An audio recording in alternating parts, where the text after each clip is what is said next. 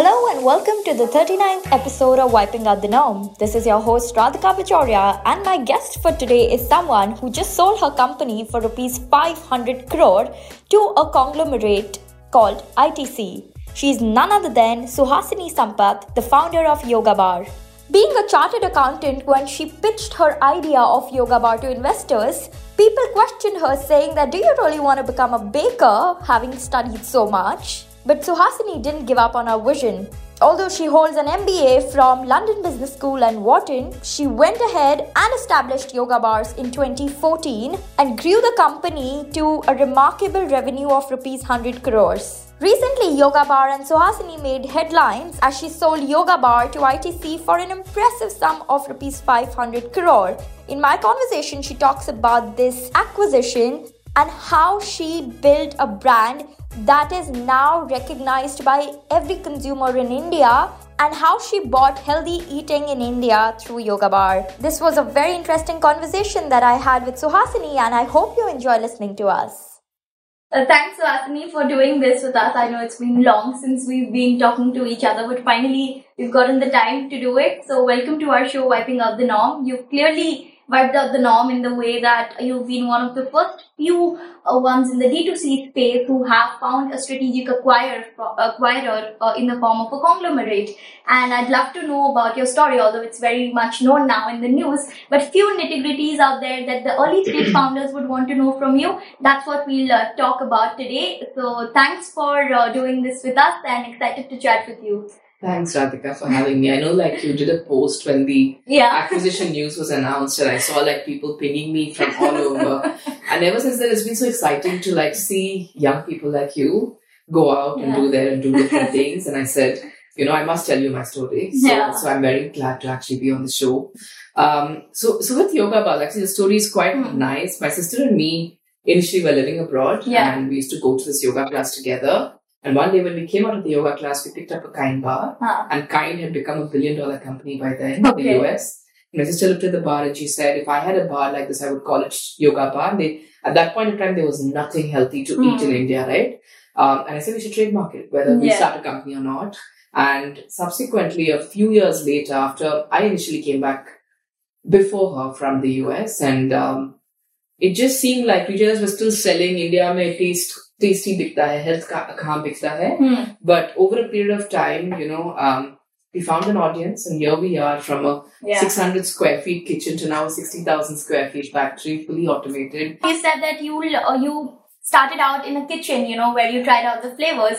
So, how did you decide your early set of team members who could work with you in that kitchen to, Yeah. for, uh, you know, prepare the formulations and get the product out? So actually, the interesting story about the way we did our formulations, Yeah. right? Like we are essentially a company that says that people should eat the kind of food you cook at home, Hmm. and that was the premise. What I today, everything that Yoga Bar actually gives to its consumers is stuff that my daughter consumes Mm. or my husband consumes, Yeah. my mom and sister consume, right? And literally, like you can audit my house today. If you Mm. go and open the cupboard, the only packaged food you'll find is Yoga Bar. So I, I think the premise, a step back, is to always have ingredients that you can see in your kitchen. Hmm. So a hundred percent natural, you know, food company, no e numbers, no any of that. And the way we worked actually is initially my mum, my sister and me used to do a lot of these formulations. We worked with a lot of chefs and, you know, like home chefs Yeah. to kind of improve the taste. But we had this thesis that these are the ingredients that we would put into our product. Like we would, and, and the thesis was quite clear. We would use whole grain nuts and seeds Yeah. and 83 to 90% of the product is just whole grain nuts and Hmm. seeds. And then you work on the flavors with like chefs, with like Yeah. my mom putting in a little bit of flavors and all Hmm. of that. So the initial days was literally, we didn't have any initial employees. We had like one office boy and one Yeah. person doing the accounting and essentially Anandita, me and my mom, Hmm. Usually wrapping the bars with clean paper and Ah. like baking the bars ourselves. And that's really how we started. But how did you have this conviction that what you're making will have a market and customers will love it? Did you have that conviction when you started as you have today? Did we know for sure it would work? Absolutely not. It was a lot of hard work. Food as a category Yeah. to build in D2C is really hard Hmm. because the Indian consumer is extremely discerning, and the only way to build a food brand is if you have a lot of repeat sales. Like Yeah. you need to have those wonderful Mm. products that people really want to make a habit. It's a little different from personal care where you know, you can you cannot really make out the difference between two products. Yeah. In food, taste is perceptible, health benefit is perceptible, Hmm. price is perceptible, everything's perceptible. So did we have the conviction? No, but very, very optimistic about the future. Absolutely, yes. Yeah. Yeah. but like you said, that building a category in the food space itself is very difficult. And plus, you had your degrees to Yeah. back yourself. So, did you have a backup plan in your mind that what if it doesn't work? What will you do? Um, I think the backup is only yourself, right? Yeah. You, you, you know, you can't go into anything assuming that you can have a foolproof backup. But, but what you can do is really limit the way you have your own needs, right? Like, I mean, what do you need a backup for? Like, in the end, it's only about food, clothing, and shelter, Hmm. right? Like, and if you, if you kind of limit the kind of things you want out of your life, that is your backup. So I, I, I do believe that when we went about and, and we're lucky that way. We come from a family where we don't really accumulate too many things. I mean, we, we are going to a, to a system, like my husband and me have often talked about it, where we have 100 objects, 100 Mm. objects that you need, Mm. so that if you have to pack up and leave to live anywhere in the world, you Yeah. can literally fold your bags, take your 100 objects and leave, right? Yeah. Now, that's your backup. Your backup is that if nothing works, you will go back to finding a way of living that can give you your food, clothing, Hmm. and shelter, right? Um, also, interestingly, the, the reason why we kind of set up a food business, although it was a less glamorous business to set up, is because we believe that if you have to change something fundamental, Yeah. it's better to change it in what could impact people's life Hmm. the most. Mm. And I do believe that in yoga, at Yoga Bar, in respect of the other things that we achieved, the Hmm. thing that we're most proud of is we held everybody else accountable to Mm. creating healthy food.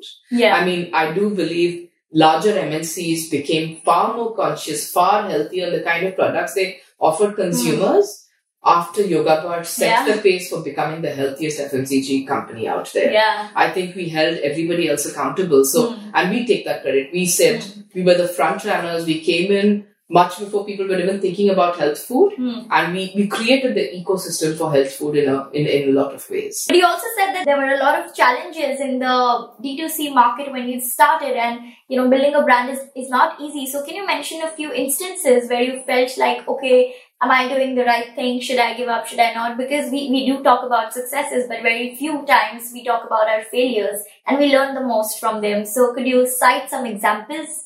Um, when we started out, the challenge was the Amazons and Flipkarts of the world hadn't built out their food business at all. So it meant that there was no easy way to get to the consumer. The advantage of having online platforms is communication to a consumer becomes very, very easy. When you set up as an offline business selling in 4,000 stores, the communication to build a large business is very limiting because you also raise a really small amount of Mm. money. Um, I think um, there are two things that we sh- maybe could have done differently. Is maybe we, we we did bars for almost four or five years of the Mm. business. I do think we could have diversified a bit early Mm. on. And I do think that earlier on we could have raised a little bit more capital. I think we were very, very conservative in the way we kind of raised capital, the amount of capital Mm. that we took on. Um, but I do think that maybe, and that challenge is not there for companies today. It's Mm. far easier to raise capital today than it's ever been in the past. Yeah, but why do you think you were conservative back then? I think it's also a question of where the market was. I Mm. think we were very, very early in the journey. We were, we're talking about a time where the Myntras of the world would raise 10 million. So it's a very, very, you know, different time. Yeah. Um, and I also think uh, from an ownership structure, we also believed at that point of time that food companies need to own majority. Yeah. Um, which I think today maybe um, if you end up taking the VC route, it's better to kind of um, you know be okay to give up a bit of bit more of control and kind of raise a bit more money um, because you will have market cycles. It was difficult to see for anybody. I mean, a lot of D2C companies are struggling today because it was difficult for them to time the market of fundraising. Yeah. Markets today are not as easy as the markets Mm. were before. But if you raised a lot more money, it would have Mm. far easier to kind of tide over these times. Yeah. Can you tell us how your uh, first round of angel investment looked like? How did you convince your first set of investors? Um, actually, that's an interesting story. That interesting question.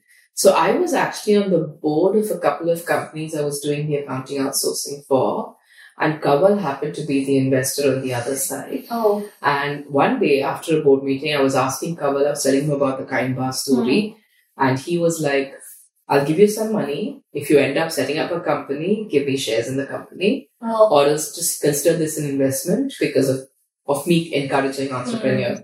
And that's really how we started. So it was just literally Kaval encouraging us to go out there and really try.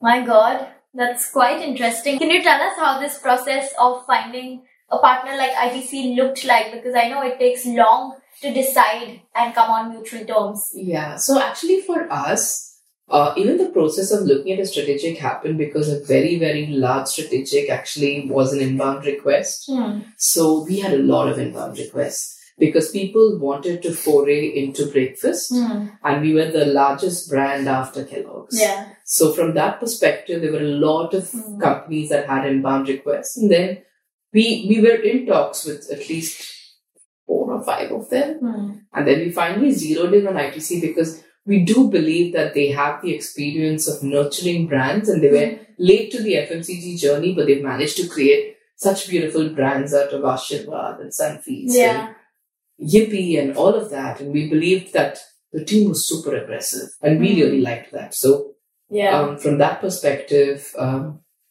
we think that we found the right home.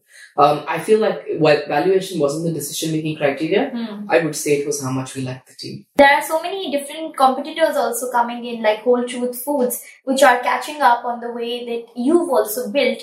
So, do you anytime uh, fear competition reaching your heights, or do you feel that it's good that many people are eating more healthy choices from different other brands also? Yeah, I mean, it's an interesting question. Um, I think it takes a great amount of skill to have a combination of being affordable, Hmm. doing health first products, because I think, you know, some of these companies have also like, you know, started doing chocolates and doing, you know, various other things that take away a bit from the brand, right?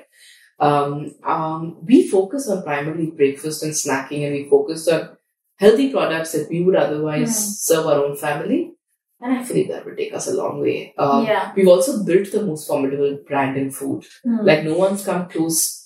The closest competitor is one tenth our sales. So Hmm. you know, from a from a perspective of Yeah. you know, so it's going to take a very. Although a lot of these companies have also raised as much capital as us, so it's it's going to be difficult to get everything right. So Hmm. We don't fear it, but and we are happy for more people to come in because yeah. the more people eat healthy, we believe we'll be the first ones to make this journey happen Yeah. for, for everyone. So, Yeah, like you said, you've given a sweet lesson to conglomerates. yeah. So of course, startups will learn from them and your brand both. What's your leadership style like? Because I'm sure it must have changed over a decade now, or has it remained the same? Um, I think I think I'm quite like I'm I'm a bit soft spoken. Mhm. I I tend to be very firm, but but I'm also a big believer that people need to be treated equally. People need to be treated with a certain sense of fairness. So um, yeah, my leadership style is mostly listening to people but being very persistent about getting the job done. Like that I'm in and about. Like people know that. And I don't forget very easily. I don't forget numbers easily. I don't forget tasks easily. Yeah. Um, so, so I'm very persistent. Like I would keep my notes, like copious Right. notes, and know that who's assigned what responsibility. So I'm very uh, pushy when it comes to getting work done. But I don't think I've ever raised my voice in the last. I've never raised my voice at work. Yeah. I actually probably never raised my voice even personally. So I'm not somebody who gets angry very easily or Yeah. gets perturbed easily. Hmm. Quite peaceful that way. Yeah. I think yoga actually has helped you build I. I mean, I don't know. Maybe it's just personality. I don't know whether I can attribute it to anything. Right. And this also brings me to a follow on basis what you said that uh, you want to get your job done, but how, how do you really get the best out of your people? How do you maintain that work culture? I think I I believe that good bosses give their teams space. Hmm. You have to give your team enough time, but hold them accountable. Uh, and by telling people that they can do a better job and being very uh, focused on the feedback loops that you give your employees, you can bring the best out of them. I don't believe the best cultures are the ones that really harass people or you know have these alpha personalities who just Yeah. like throw things and all of that. I think beautiful things can be Hmm. achieved by a group of people who just have drive, who believe that working in an organization that looks after them and who are given constant good feedback. Yeah. But you know, a lot of uh, entrepreneurs have this culture of hire fast, fire fast equally because the investors also We've never them. in the company ever fired Anyone? anybody. Anybody. Wow. Not in a downturn, not in Yeah. any kind of system have we ever fired. We've given people feedback on their performance, Mm. and people might have left us for reasons because they believe they have better opportunities. Yeah. We've never given a pay slip. Ever. Wow. Ever. Yeah. It's actually a good note to. Yeah. Even even during the last year when our fundraise was Yeah. a bit pushed or whatever, we've never fired anybody. We'll move into the last uh, segment of our conversation, uh, which is the rapid fire round. Starting off as to which has been your most fond childhood memory. So many. Uh, probably living in Chitraput apartments. And my father once, on my first birthday, bought me a really beautiful gift. I remember him walking through that door, and I wasn't expecting that gift, but that's that's a memory that comes to my mind immediately. Yeah. And uh, the most fond memory at Wharton? At Wharton, um, there was once this boat party where we danced till like four o'clock. I couldn't even remember the time. I remember when I got home, it was daytime, but that was a very nice memory. And any challenges you faced there at? I mean, it's difficult because Wharton was an exchange program. Mhm. My MBA was at LBS. yeah. Um, so it's difficult to kind of fit in because everybody else knows each other for one and a Huh. half years. But funnily enough, I've made lots of friends at Wharton. What made you choose CA in your early Oh, my career? dad was a CA, ICWA lawyer, and all of that. So I think I was actually quite good at money. I think Ah. I was quite good at economics and accounts. Yeah. So it seemed like the natural choice, and I wasn't very good at science at all. Hmm. Very good at mathematics, extremely good at um, Numbers. numbers, but I Hmm. wasn't good at pure sciences at all. Yeah. Having said that, what would have been an alternative career for you? Mm, I think I could have done quite well in media. I think I'm quite. I have. I, I. I mean, I'm one of those people who have right brain and left brain. Hmm. I would be quite. Um, I can understand design very well. Hmm. I understand creative stuff very, very well. So Yeah. I could have, I could have had a pretty good career Hmm. doing something in media. Yeah. Right. Just like um, you interview your team members, uh, investors also interview founders sometimes before Yeah. giving the money. So, was there any unconventional question that you were asked? I think uh, at one point of time somebody asked us, um, you know, what happens if founders fight? Uh, Um, and I turned to them and I said, sisters never fight. so I think, yeah, it was unconventional, but Yeah. I, when I told them that, the investor totally said, yeah, I Mhm. agree. My, my wife and her sisters keep, like, they have a much better relationship than I have with my brother. So, yeah. so I think that's, you know, that was an unconventional question, but, but was very well accepted answer. yeah. And who would you call your mentor? My mentor. Um, I mean, obviously for me, I've always listened to my parents. So I would say that, irrespective of anything else, like you need a, you need somebody to sound you off on what is the right thing to do. Hmm. And I feel like that's always been, been my parents. And I would say now, um, my, I would call my conscience keeper as my husband because he will always tell me if I'm treading like even a little bit here or there. But apart from the family, are there any luminaries or good people in your life that you've met who have shaped the way your career has taken shape? Oh, okay. Um, um, well, see, different people at different points of time. Like there was a Wharton professor whom Hmm. I had consulted when I said I wanted to do yoga bar as a Hmm. company because we'd already register the trademark while I Yeah. was at Wharton. Uh, Kanan's been great. Kanan's been a great mentor. Like today at work, Hmm. the first person that I would turn to in a difficult work situation would be Kanan, and he sits on my board. Um, Deepak's been like Deepak's another investor who sits from the elevation Okay. and he's very good for um, you know kind of like sounding off you know certain kind of things certain kind of Mhm. negotiation so i would say multiple mentors um, yeah. but mostly people i actually work with but there's no Mhm. single person whom i would always turn to And what are the top three uh, tips for any founder who is building a brand in this uh, food and beverages space? um, i would say the first one is um, you know have a lot of clarity in what your brand would do and not do Hmm. like it don't confuse confuse the customer Hmm. like if you're doing a health brand don't do chips and chocolate Hmm. Like, be very, very clear what your brand is doing. Second, spend a lot of time to bring very personal aspects of your personality onto the brand. Hmm. Like, I'm not a personality you can ever put anybody down. Hmm. I'm full of positivity. I, I like, I think happiness is a very, very good emotion to transfer. Different emotions inspire different people. So build a brand that really inspires you. Uh, and around the emotions that inspire you and translate that emotion to your consumer. Mm. And third, most people ignore it. It comes naturally to me, but it might not come naturally to other people. Know your numbers, you know, like net sales is after return. So when you sell to somebody, Mm. you either get cash Mm. or you get back stock. Mm. Make sure your debtor situation is never poor.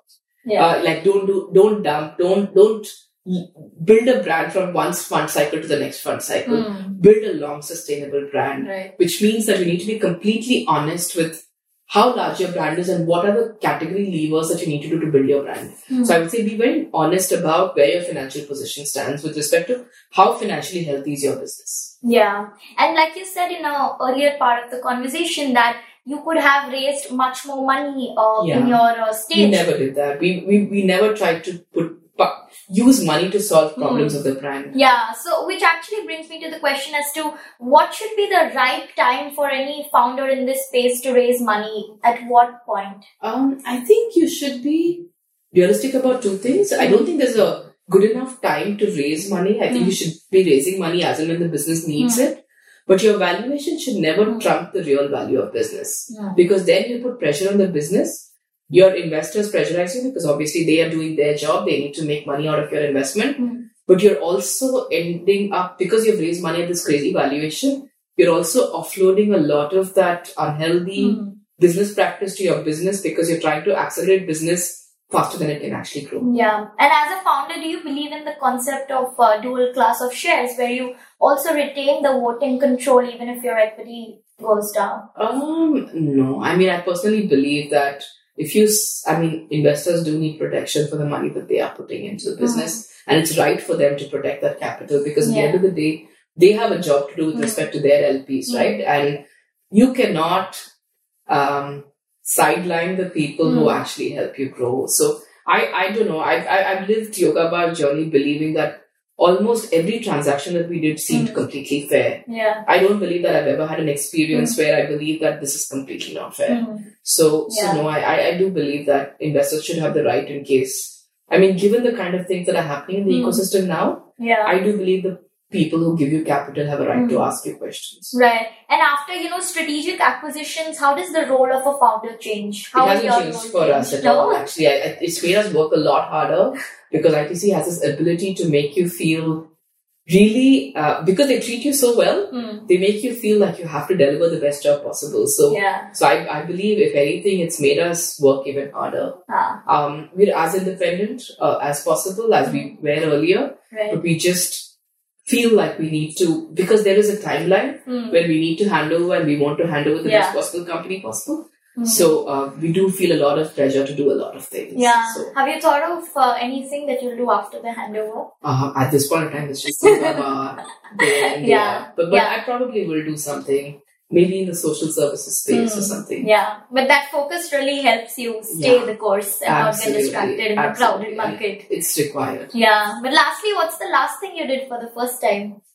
What's the last thing I did for the first time is to actually travel. Like Yeah. we've, we've yeah, we've, I've not traveled in the longest time. In the longest time, I haven't taken a trip in ever since I started yoga. Bar. What? Yeah, I mean, I mean, I've traveled on work. Yeah, like, yeah, yeah. Locally, but I haven't done a holiday. Oh. So we did do one holiday. So we went to um, Sri Lanka for a bit. So yeah. that's that's that's the. Wow, you're setting some high standards for founders now. I mean, I don't know. Each one to their own. I'm not Yeah. saying that, everybody has to make that choice, but I yeah. but I make that choice because if I have free time, I must rather spend it with my family mm, Right. rather than like you know. Yeah, true, true. But on that note, I really thank you for sharing all your insights, experiences. I really enjoyed every bit of it.